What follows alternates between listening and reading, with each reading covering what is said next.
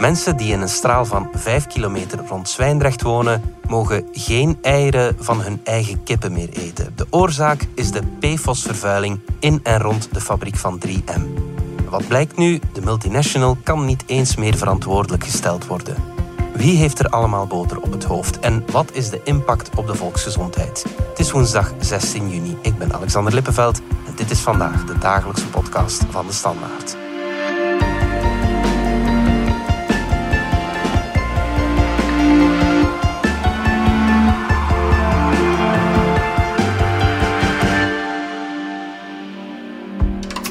Stijn Kools en Jeff Poppelmonde van onze binnenlandredactie. Stijn, laat ons beginnen met de vraag die iedereen zich in de ruime regio rond Zwijnrecht stelt. Moeten we ons zorgen maken? Ik denk, we moeten ons altijd zorgen maken als het over een verontreiniging van het leefmilieu gaat. Hoe groot die zorgen zijn, hopelijk komt daar de komende uren en dagen komt daar meer duidelijkheid over.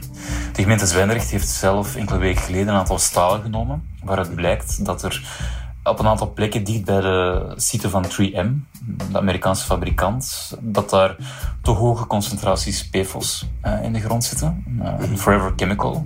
Maar op dit moment is er nog veel meer onderzoek aan het gebeuren om te kijken ja, waar die PFOS allemaal in de grond zit en in welke concentraties uh, die in de grond zit. En in afwachting daarvan heeft dan wel het Vlaams Agentschap Zorg en Gezondheid inderdaad uh, die aanbeveling gedaan voor uh, mensen in een perimeter van 5 kilometer rond Zwijnrecht om, om geen zelfgeteelde eieren uh, meer te eten. Ja, ja oké. Dat, dat klinkt direct heel zorgwekkend. Het is natuurlijk ook een voorzorgsmaatregel die op dit moment daarmee genomen wordt. Maar uit de studies van, de recente studies zelfs van de Universiteit van Antwerpen blijkt wel dat in die eieren toch uh, heel hoge concentraties PFOS aanwezig kunnen zijn. En dan zie je bijvoorbeeld ook heel het Vlaamse agentschap Zorg en Gezondheid waar zegt van ja, je kan beter het, het uh, zekere voor het onzeker nemen en ervoor kiezen om voorlopig eventjes te zeggen van uh, jongens, blijf, blijf van die eieren. Laat ons even naar de basics gaan. Uh, het gaat om vervuiling met PFOS. Wat is dat, PFOS, en hoe is dat er gekomen? PFOS staat voluit voor perfluoroctaan, uh, sulfon, zuur. En dat is eigenlijk ja, wat, wat heet een forever chemical. Um, mm -hmm. een, een, forever chemical is een, een, een, zeer sterke chemische verbinding die in de industrie gebruikt wordt om, om bepaalde producten te versterken, beter te maken. Een, een goed voorbeeld hiervan is de blusschuim. Uh, als, als dat blusschuim, als daar die PFOS in gebruikt wordt, is het nog beter blusschuim. En ja. ja, die PFOS wordt eigenlijk sinds de jaren 50 door het Amerikaanse bedrijf 3M gebruikt in hun productieprocessen. En ja, we zien dus ook ja, in, in Zwijndrecht, die fabriek staat er sinds ongeveer 1972, uh, dat ze daar in de loop der jaren ook die PFOS gaan gebruiken zijn om daar uh, half afgewerkte producten mee, uh, mee te vervaardigen. Ja, oké. Okay. En hoe geraakt dat dan in de bodem, chef?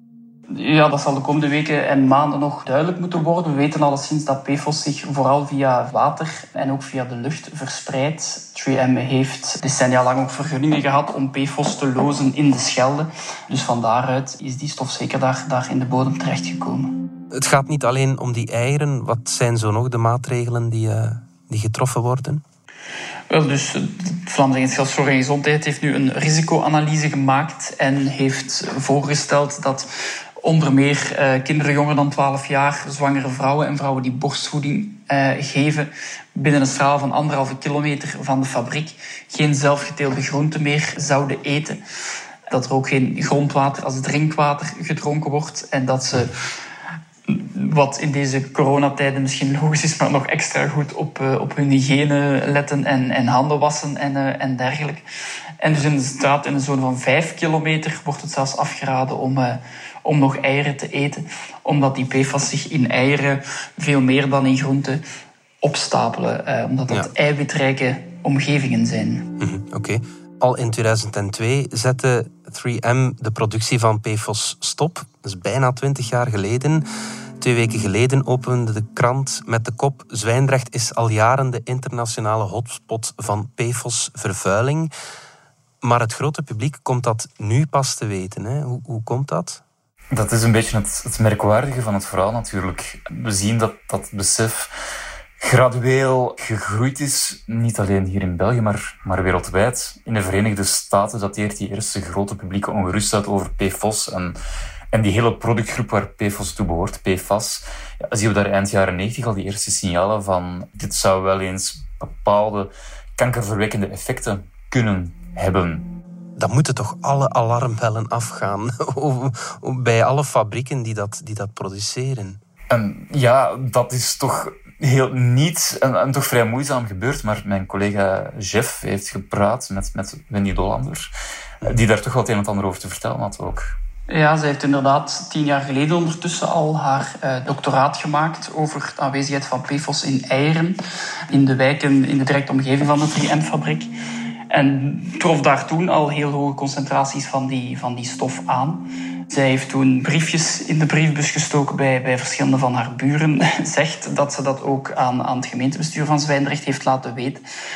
Maar er is vervolgens niets mee gebeurd. We zijn zelf ook op reportage geweest in Zwijndrecht. Ik kan er ook vaststellen dat ook heel veel bewoners tot voor kort uh, nog nooit van die stof gehoord hadden. Terwijl ze uh, nogthans bijna letterlijk in de schaduw van, uh, van die fabriek wonen. Mhm. Dat iedereen het nu te weten komt, is natuurlijk door de Oosterveelwerken die, die daarin gaan graven, waardoor, waardoor die stof aan de oppervlakte dreigt te komen. Maar waarom dat de voorbije jaren inderdaad, eh, zelfs met die informatie uit de Verenigde Staten, de wetenschappelijke inzichten zijn jaar na jaar gegroeid, altijd zo stil is gebleven. Dat is ook iets wat, wat de onderzoekscommissie die er nu in het Vlaams parlement zal komen, zal moeten uitwijzen. Heel veel uh, instanties waren op de hoogte, de gemeente, OVAM, 3M, Landis. En toch is daar nooit breed over gecommuniceerd. Ja, we vroegen op de kermis in Zwijndrecht aan enkele inwoners wat ze denken van het PFOS-schandaal. Ik ben Johan de Nijs. Ik woon hier al, heel lang, maar ik ben ondertussen even negen jaar in Sri Lanka gewoond en daarna teruggekomen. Ik heb uh, voor 2011 hier ook veel jaren gewoond. En had, had ik wel een eigen tuin. Maar geen, ja, misschien wel tomaatjes uit de tuin, ja. Uh, ik heb er toen nooit over nagedacht. Niet ziek worden en ook niet ongezond. Maar we weten het niet. Een, kleine mens weet weinig. Hè.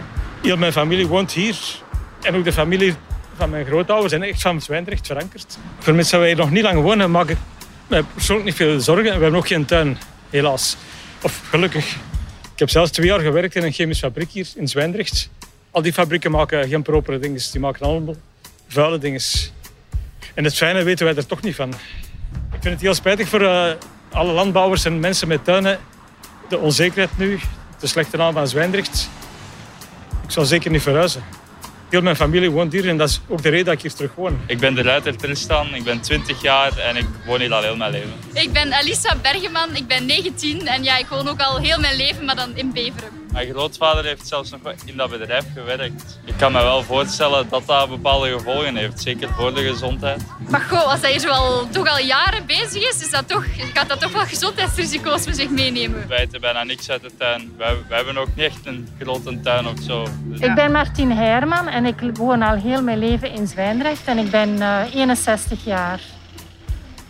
We hebben thuis bij mijn ouders ook altijd een groentenhof gehad. Wij hebben zelf ook een groententuin. Dus wij eten al heel ons leven groenten uit een tuin. Industrie, ja.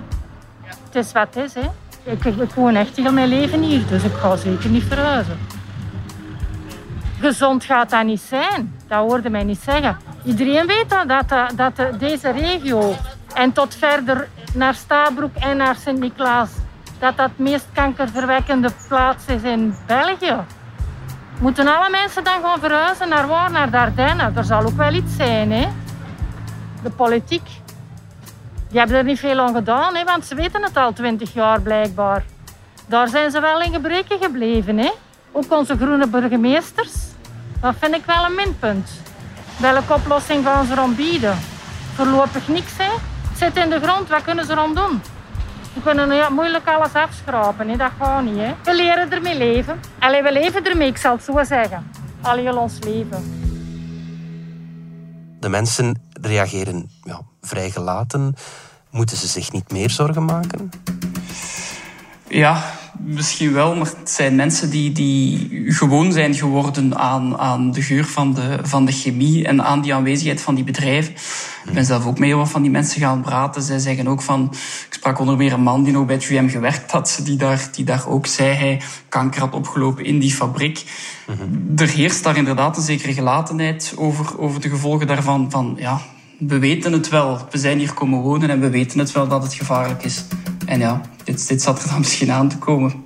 Misschien, misschien onterecht, maar dat is inderdaad een zekere gelatenheid die daar bij de mensen heerst. Speelt het ook mee dat we nog altijd niet weten wat die exacte gezondheidsrisico's zijn? Dat speelt natuurlijk een rol. Het wetenschappelijk onderzoek is daar nog, nog volop over bezig. Maar bijvoorbeeld collega Maxi Eggert heeft vorige week nog wat relevant onderzoek bij elkaar gebracht. En ja, daar zien we toch wel een aantal dingen in die aanleiding kunnen geven tot, tot enige ongerustheid. Eerst is er die vaststelling dat uit Vlaams onderzoek, dus uit analyses van bloedstalen in heel Vlaanderen, dat daar blijkt dat, dat van pasgeborenen tot 65-jarigen, dat iedereen PFOS en PFOA, dat is een andere PFAS, uh, in het bloed heeft. Dan zien we dat dat gevolgen kan hebben, zeker voor de jongere kinderen, op de immuniteit.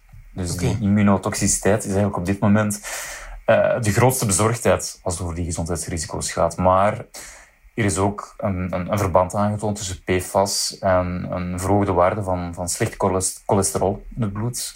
Okay. En een verlaagde waarde van het goed cholesterol. En dan is er natuurlijk ook nog ja, die, die mogelijke link tussen forever chemicals en kanker. Dat is wel belangrijk om te zeggen. Dat gaat vooral over onderzoek dat rond vervuilde sites gebeurd is dat daar toch een verhoogd aantal uh, kankergevallen aanwezig is als er een vervuiling van het drinkwater heeft plaatsgevonden. In de buurt van de DuPont-fabriek in West Virginia, bijvoorbeeld, uh, waar decennia lang met PF PFOA werd gewerkt, uh, zien we daar dat in een langlopend onderzoek met ruim 32.000 personen dat die blootstelling aan PFOA gepaard gaat met een verhoogd risico op nier- en teelbalkanker. We zijn terug na de reclame. Je overweegt een elektrische of hybride wagen? Luister dan naar Plan Elektrisch Rijden. Een podcast waarin actrice en Joe DJ Elke van Mello... Ik ben weg. ...op onderzoek gaat.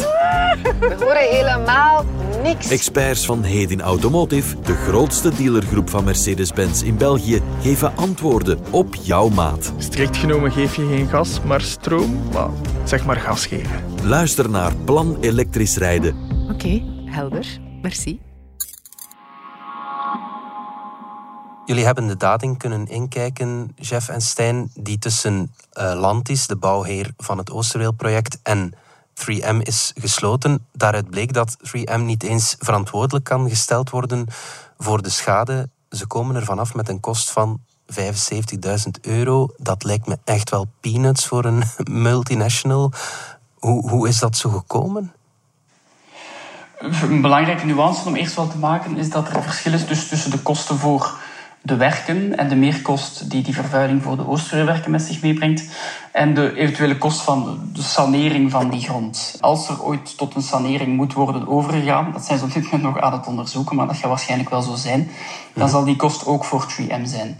Okay. Maar zeker is dus wel dat um, de meerkost die die vervuiling voor de Oosterweelwerken betekent, dat daarvan de overgrote meerderheid op dit moment door de Vlaamse regering gedragen wordt. Dat is 63 miljoen. De Vlaamse belastingbetaler. De Vlaamse belastingbetaler, dat is 63 miljoen inderdaad. Um, terwijl 3M 75.000 euro betaalt voor de aanleg van een veiligheidsberm op hun terrein. En ze stellen hun terreinen ook ter beschikking uh, om, om, om die berm en een waterzuiveringsinstallatie op te zetten. Ja, hoe is dat, dat gekomen? Landis zelf zegt, het was dit, afsluiten of in heel lange juridische procedures verwikkeld raken, waarin we dan zouden moeten aantonen dat 3M aansprakelijk is. En dan zouden we misschien meer kosten van hen kunnen terugvorderen. Maar dan hadden we 20, 30 jaar vertraging opgelopen. De CEO zei, eh, zei ook al dat als zij die tegemoetkomingen van 3M, zoals hij het noemde, uh, niet hadden gekregen, namelijk die ter beschikkingstelling van hun grond, dat die vervuiling hen nog 100 miljoen euro meer gekost zou hebben, omdat ze dan uh, met die vervuilde grond elders naartoe hadden moeten gaan, als ze die niet op het terrein van 3M in die berm hadden mogen opslaan. Dus zij hebben daar uh, de afweging gemaakt en zijn blijkbaar, zo blijkt uit die dading, tot het besluit gekomen. Dit is het beste wat we, wat we kunnen doen. En wat, Ehm, wat moeten we daar nu van vinden? het is natuurlijk heel opmerkelijk dat vervuiling die enkel en alleen aan dat bedrijf is, is toe te schrijven. Zij zijn daar verantwoordelijk voor. Ik denk dat dat, dat dat wel heel duidelijk is. Ook al ontkennen ze dat zelf. Zij betwisten dat ook, eh, staat in die dading. Maar zij kunnen zowat de enige bron zijn. Ze liggen vlak naast het terrein. Dat ja, die vervuiling waar zij voor verantwoordelijk zijn, de belastingbetaler, dan intussen al 63 miljoen euro kost. Maar er zou mogelijk nog 8 miljoen euro bij komen als er in een gleuf waar de Scheldetunnel komt ook nog PFOS zou worden Maar aangetroffen. dat is ongeveer de grootorde. Waarom... Maar dat is de grote orde normaal gezien eh, ja, van die meerkost. Ja. Ja, ja, ja, oké. Je haalt het al kort aan, maar wat zegt 3M zelf over de zaak? Ja, we hebben hen al vaak om, eh, om een reactie gevraagd op, op alle stukken die we schrijven. Eh, de antwoorden die we van hen krijgen zijn altijd heel kort, waarin zij zeggen dat ze voldoen aan, aan alle regelgeving ehm, die, daar, die daar in Vlaanderen over bestaat. Wat tot op heden vooral heel weinig regelgeving is. Het is nu pas de laatste twee jaar dat, dat Vlaanderen geleidelijk aan wat, wat normen en, en waarden daarvoor rond begint, begint op te stellen. En wat die vervuiling betreft, zoals ik al zei in de dading, ja, betwisten zij zelfs dat zij daarvoor verantwoordelijk zijn. Mhm, mhm. Zijn er eigenlijk nog bedrijven en plaatsen waar we ons zorgen over moeten maken? Sowieso, de site in Zwijndrecht. Het lijkt er wel op dat dat wel eens de meest verontreinigde van Vlaanderen zou kunnen zijn. Oké. Maar er zijn nog wel een aantal fabrieken in Vlaanderen waar PFAS gebruikt is in het productieproces, waar het toch eventjes kijken zal zijn van, is daar een bepaalde verontreiniging gebeurd? Bijvoorbeeld in Mechelen uh, leeft die discussie nu heel hard. En wat voor OVAM zelf ook een groot punt van bezorgdheid altijd is geweest, zijn de terreinen waar oefeningen uh, met brandblusapparaten en, en blusschuim gebeurd zijn. Dus Ja. er zijn tientallen terreinen in Vlaanderen waar dat gebeurd is. En het zal daar ook kijken zijn uh, hoe ver die vervuiling zich daar uh, verspreid heeft. En op dit moment vindt er zo één sanering plaats. En dat is op de site van General Motors in Antwerpen. Ja. Waar dat ze daar ook een, een tank hadden met blusschuim. En waar ze daar ook oefeningen met blusschuim hebben, blusschuim hebben gedaan. Uh, Waar ze nu toch ook serieus aan het saneren zijn. Het is nu al een hele tijd bekend dat, dat daar vervuiling plaatsvindt. Dat die PFAS in het algemeen dat die schadelijk kunnen zijn. Maar toch schiet men nu pas in actie. Waarom is dat zo? En, en wie, wie is er daar verantwoordelijk voor dat die actie zo laat pas komt? Op zich is de verantwoordelijkheid van OVAM, de afvalstoffenmaatschappij, om, om bedrijven die uh, grond vervuilen op te dragen om die te saneren. Bij 3M, het terrein van 3M, hebben ze dat in 2006 al gedaan. 3M is in 2006 daar een onderzoek van de bodem begonnen, is vastgesteld dat die zwaar verontreinigd was. En daar zijn ze intussen ook al een aantal jaar bezig met de sanering daarvan. In 2016, 2017 heeft Landis ook verschillende stalen genomen in de omgeving van de fabriek, ter voorbereiding van, van de werken. Die hebben ze ook overgemaakt aan OVAM. OVAM is daarvan op de hoogte gesteld, maar OVAM vond op dat moment met de normen die toen golden, de kennis die er toen was, dat er geen nood was om meteen tot een, tot een sanering van dat, uh, van dat gebied over te gaan. En zij dus dat de werken konden doorgaan. Of dat correct was, uh, of OVAM daar uh, proactiever had moeten ingrijpen en, en, en, en misschien een uitstel van die Oosterweelwerken had moeten vragen om toch eerst die bodem te kunnen saneren, dat is iets wat de, de onderzoekscommissie uh, in het Vlaams parlement ook zal, zal moeten uitwijzen. Ja, ja, die onderzoekscommissie die komt er nu naar alle waarschijnlijkheid. Daar is al heel wat om te doen geweest toen uh, minister van Omgeving Zohal Demir daartoe opriep. Waarom komt hij er nu toch? Ja, we zien dat alle partijen zich nu toch wel achter die, die onderzoekscommissie geschaard hebben. Dus minister De Mier heeft daar die, die suggestie eigenlijk gedaan van moet het parlement dit niet met een onderzoekscommissie onderzoeken. Ik stel vast dat er vandaag nog altijd de vragen worden opgeworpen die men eigenlijk in 2004, 2005, 2006, noem maar op, de afgelopen 15 jaar, uh, dat zijn exact dezelfde vragen en we hebben daar eigenlijk amper antwoorden op. En dat is zeer frustrerend. En vandaar, collega's, dat ik van mening ben dat de historiek van dit dossier, PFOS-verontreiniging, meer vragen oproept en antwoorden. En ik wil mij helemaal niet moeien met de werkzaamheden van het parlement, maar ik denk dat het niet slecht zou zijn dat een parlementaire onderzoekscommissie zich zou buigen over dit dossier. Maar vanuit de meerderheid was er het idee van, ja, kijk, we kunnen dit eventueel via, via hoorzittingen, kunnen we ook uh, tot die, die waarheid aan het licht brengen. Maar toen de Mier daar zelf in het parlement over zei van, ja, het is me de afgelopen weken en maanden niet gelukt om overal de goede, correcte antwoorden op te krijgen. Uh, ik heb alleen willen aangeven dat ik helaas niet beschik over alle gegevens over de periode voordat ik natuurlijk minister was. Maar geef aan dat er een, een maximale transparantie nodig is. Ik denk uh, dat we daar ook geen schrik voor moeten hebben. Het feit dat we vandaag de dag nog altijd op zoek naar antwoorden zijn op vragen die 15, 16 jaar geleden gesteld zijn. Ja, sorry, maar dat baart mij wel zorgen. Hè? Allee, ik mag mij die vragen toch wel stellen dan zag je bijvoorbeeld dat, dat uh, Willem Frederik Schultz van Open VLD ook zei van ja, als het zo zit, dan lijkt het ons dat die onderzoekscommissie ook nodig is. Collega's, mevrouw de minister, mevrouw de voorzitter, na het horen van uw laatste verklaring kan mijn fractie niet anders dan het verzoek van de oppositie tot een onderzoekscommissie steunen. En op het moment zijn de geesten wel wat gedraaid richting die onderzoekscommissie. Uh, ja. al, al blijft tot op vandaag blijf je toch wel enige terughoudendheid voelen binnen die, binnen die meerderheid. Van, uh... En waarom is dat dan? Hebben ze schrik voor de politieke verantwoordelijkheid? Ja, we, we, zien bijvoorbeeld dat CD&V daar wel in een positie zit waarin dat ze een aantal opeenvolgende ministers van Leefmilieu hebben geleverd. En dan zal de vraag zijn, wat hebben zij geweten en ook wat hebben zij niet geweten? En mm-hmm. als ze het niet geweten hebben van hoe komt dat zij dat niet geweten hebben en hadden ze dat wel moeten weten? Ja. Dat zal nu natuurlijk een, uh, een discussie zijn over verantwoordelijkheden die zich de komende maanden verder zal uh, ontwikkelen. Tot slot, die werken aan de Oosterweelverbinding in Antwerpen. Wat zijn de gevolgen? We zien nu bijvoorbeeld al dat de, een aantal milieuorganisaties zich de vraag stelt van ja, moeten we niet eventjes stoppen met die graafwerken? Net vanuit die bezorgdheid van ja, die PFOS zit daar in de grond land is zegt wel van ja, wij nemen hier een hele race maatregelen om ervoor te zorgen dat dat zich niet verder verspreidt. Mm Maar ja, die milieuorganisaties maken zich wel zorgen van, van kunnen we daar zeker van zijn dat die zich niet verspreiden. En de normen die gehanteerd worden om te zeggen van uh, die grond is uh, al dan niet verontreinigd, zijn die normen wel streng genoeg? Dan moeten we die niet nog strenger maken. En als die normen strenger worden, ja, dan is weer die vraag van kunnen die graafwerken nog, nog rechtsmatig uh, doorgaan? Dus horen ook wel binnen, binnen de politiek die bezorgdheid van ja, riskeren we hier niet dat die Oosterweelwerken enkele maanden uitgesteld zullen worden. Um, Dat kan natuurlijk een grote bezorgdheid zijn, want ja, dat is een miljardenproject natuurlijk. Goed, Jeff Poppemonde en Stijn dank jullie wel. Graag gedaan. Graag gedaan.